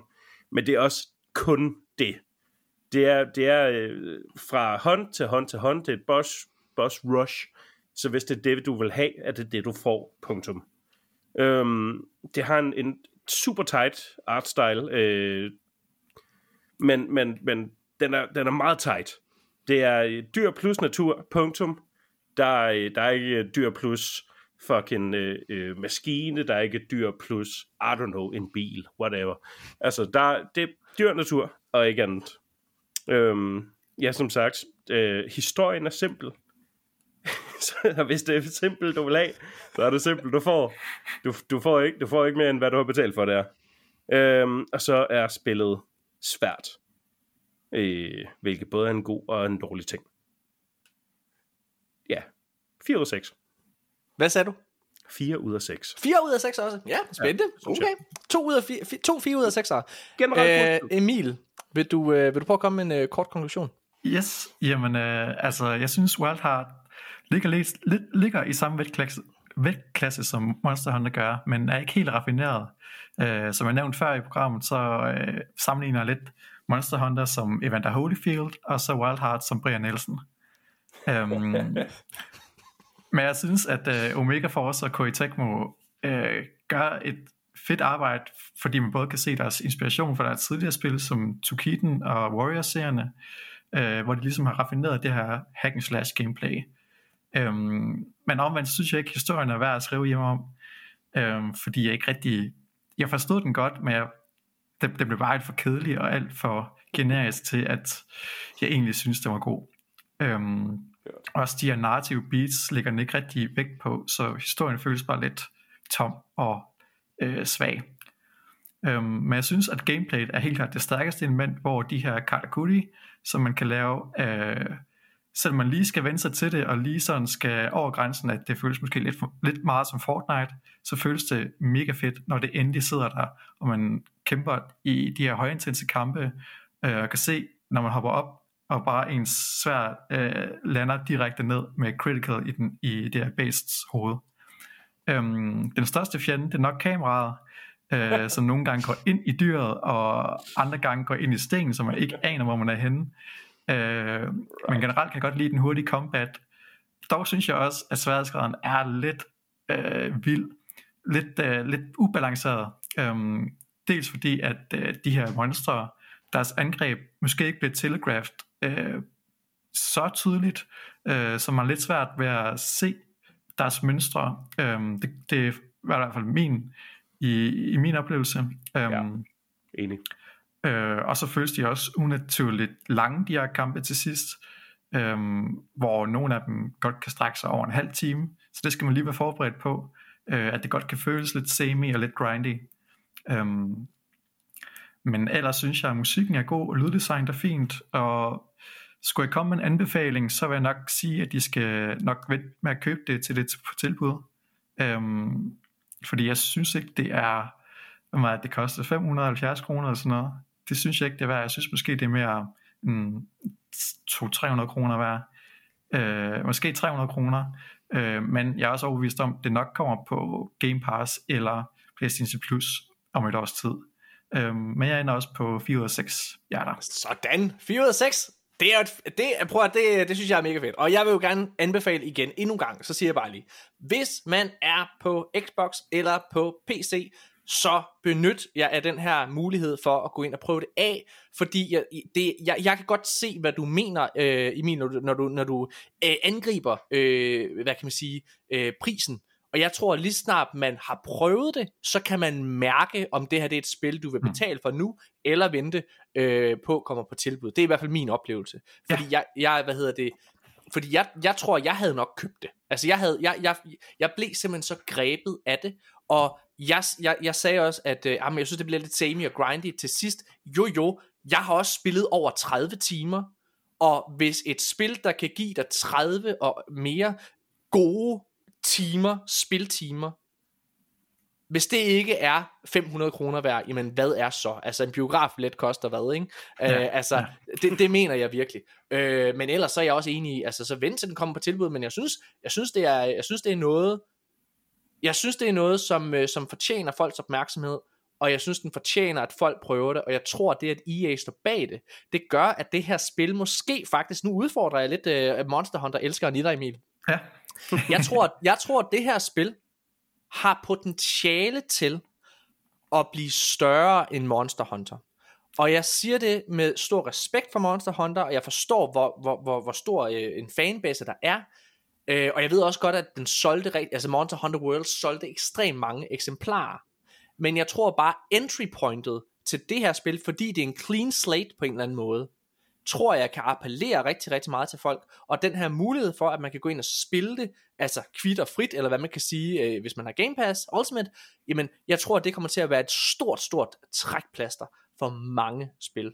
Øh, så jeg, jeg tror, at en tor til det her spil kan både blive bedre og større end et Monster Hunter spil.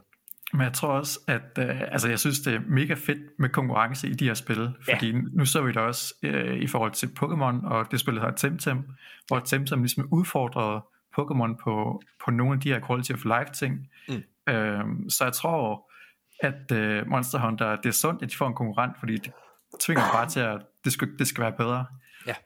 Øhm, så nu må jeg se, om du får ret, Morten, med om, om det bliver større og bedre. Det, det må vi se. Altså, det kommer an på, hvor meget EA popper i øh, en efterfølger. Jeg håber i hvert fald, at jeg håber, det sælger. Øhm, for, altså, fordi det er også, hvis man skal være djævelens advokat, så er det også et godt spil over det her. Altså det er, der er mange titler, der kommer og som, øh, hvad hedder det, kæmper efter din opmærksomhed. Øhm, altså i næste uge så kommer, hvad hedder den, øh, Atomic Hearts. Øh, hvad hedder det, også på Game Pass kan man sige øhm, og på de andre platformer, også på PlayStation 5 og så videre. Øhm, og Star Wars er lige rundt om hjørnet, og Starfield og Redfall, og jeg skal komme efter dig. Ja, men øh, jeg synes det her, det fortjener folks, øh, det fortjener jeres tid. Så I går ind og tjek det ud, særligt hvis I har Game Pass, og så koster det altså ikke noget. Fedt! Ja. Mine damer og herrer, vi kom fucking igennem den her anmeldelse. Var det ikke fedt? Hvordan, hvordan var det for jer?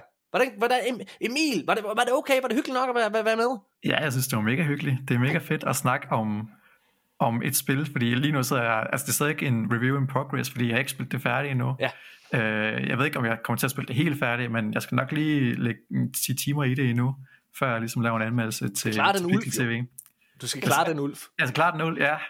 Hello, den, øh, den slagte mig jo i starten, så jeg tænker, jeg tænker at øh, en lille spoil, nej, det ved jeg ikke, det er måske mere katalysator, katalysator på historien. Ja, det, det er en præmis. Ja, det er en præmis. Ja, det er en præmis. Øhm, men ja, den skal lige have, der, der, skal, der er noget hævn, der, øh, der tørster i mig. Og hvad, hvad med dig, Emil? Eller Emil, siger Mikkelmus. Mikkelmus. Øhm, det, det var fucking hyggeligt. Det er tydeligt, at I to er, øh, har gjort det mere end mig. det synes jeg ikke, man kan mærke. Prøv at Mikkel, du sidder der og flasher et fucking øh, citat fra en udvikler og alle mulige ting. Det, det synes jeg er meget godt. Så du ja, gør det godt. Jeg, jeg, prøv, jeg prøvede. Ja, øhm, og, og fejlede. Vi skal ikke have dig med igen. Fedt. nej, nej. Man hørte aldrig fra ham igen.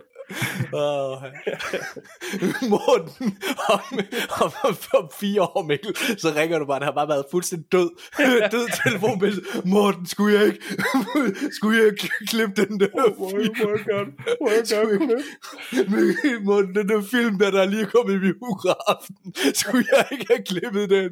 Var, var det ikke? Var det ikke et eller andet om det? Var det ikke noget, måske? med, med, med, med podcasten. Jeg kan se det. Måske, måske er han anmelder igen. Og det siger går bare- ikke så godt for Mikkel. Hvor bor du hen, Mikkel? Oh, på Aarhus. Nå, i lejlighed? Nej, på gaden. på gaden, Morten. Så kan du ikke anmelde alligevel. Nå nej. Mit talelseskort løber også ud nu. Nu tror jeg, at den bed, den er lang nok. nu, nu, nu, tror jeg, vi, nu tror jeg, vi rykker videre. hey, hey Emil. Sig et eller andet. Nej. Prøv at, mine damer og herrer, jeg håber, at I har hygget jer. Jeg har i hvert fald. Øhm, jeg synes, det var ekstremt fedt at have jer begge to med, fordi I er kommet med så mange, hvad hedder det, gode perspektiver hver især, øh, hvad hedder det, på det her spil. Øhm, ja, og så er vi jo i sidste ende, kan jeg høre, ret enige omkring, hvilken karakter, om ikke andet, den skal have. Øh, og fire er jo altså en god karakter, synes jeg. Så øh, ja, helt sikkert. Arkaden er tilbage igen i næste uge med en regulær episode og en anmeldelse af Hogwarts Legacy. Øh, det kan I se rigtig, rigtig meget frem til. Og så øh, begynder vi start på en anmeldelse af Returnal, som udkommer på PC, PlayStation 5. Øh, Det skal jeg glæde til. Det, Ja. det er fedt. Ja. Har du spillet det? ja, jeg har gennemført det. Ej, okay. Cool. er, det er super svært, men det er mega fedt. Jeg elsker jo uh, Housemark. Altså, de lavede, øh, de lavede det her fucking spil, Resogun. Resogun, ja, lige præcis, ja. Ej, hvor var det godt. Det var en af de bedste spil, der var på PlayStation 4 i lang tid. Ja, ja, helt sikkert. Ja, øh, da den launchede. Nå, men ja, den, øh, den, øh, den kommer snart. Hvad er der, Mikkel? Aldrig hørt om det. Nej.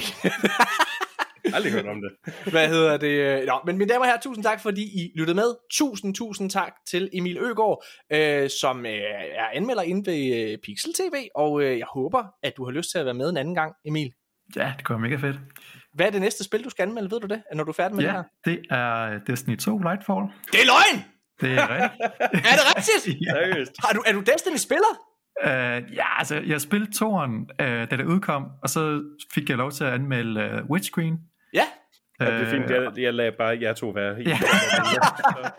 Okay, så hvad hedder det? øh, Det skal vi også anmelde her i podcasten, fordi vi er jo faktisk en gang, øh, inden vi lavede Arkaden, så lavede vi jo en podcast, der hed De Danske Guardians, mig og Nikolaj.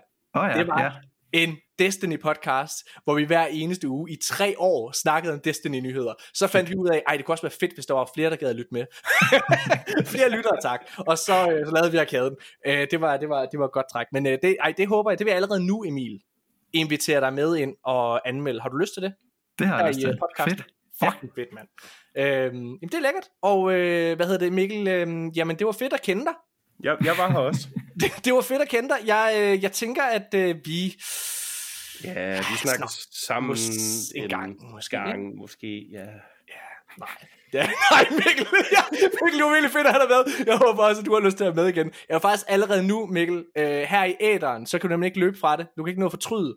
Har Nej. du lyst til at anmelde Returnal? Sure. Fedt! Så får du en kode, jeg sender den til dig med det samme. Og hvad hedder det? Øh, det glæder mig til. Det bliver fedt, det gør vi sammen. Fuck yeah. Awesome. Mine damer og herrer, tusind tak, fordi I har lyttet med.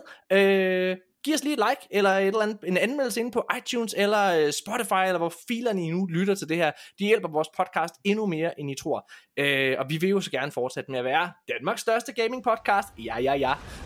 Vi ses igen næste uge. Hej! Now is your chance. Triumph over the Kemono. Protect our village and our people. And you will become a legend.